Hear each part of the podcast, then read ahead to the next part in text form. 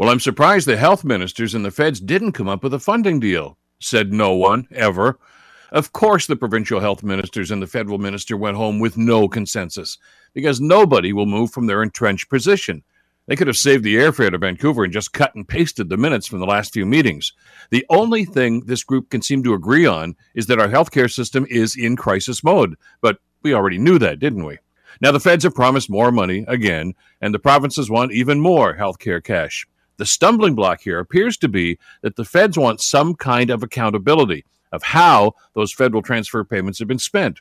And the provinces are simply refusing, saying it's none of their business. Well, that's where the provinces lose their credibility. How did the provinces spend the millions of dollars they've already received? I mean, let's look around here. It certainly hasn't eased the pressure on ERs, hasn't done much to ease the backlog of surgeries. So, where did the money go? Look, Revenue Canada doesn't let us work on the honor system about how much we have. They want proof. And the taxpayers of this country should hold governments responsible in the same way. If they're afraid to show the public how they spent transfer payments, what are they trying to hide? I'm Bill Kelly.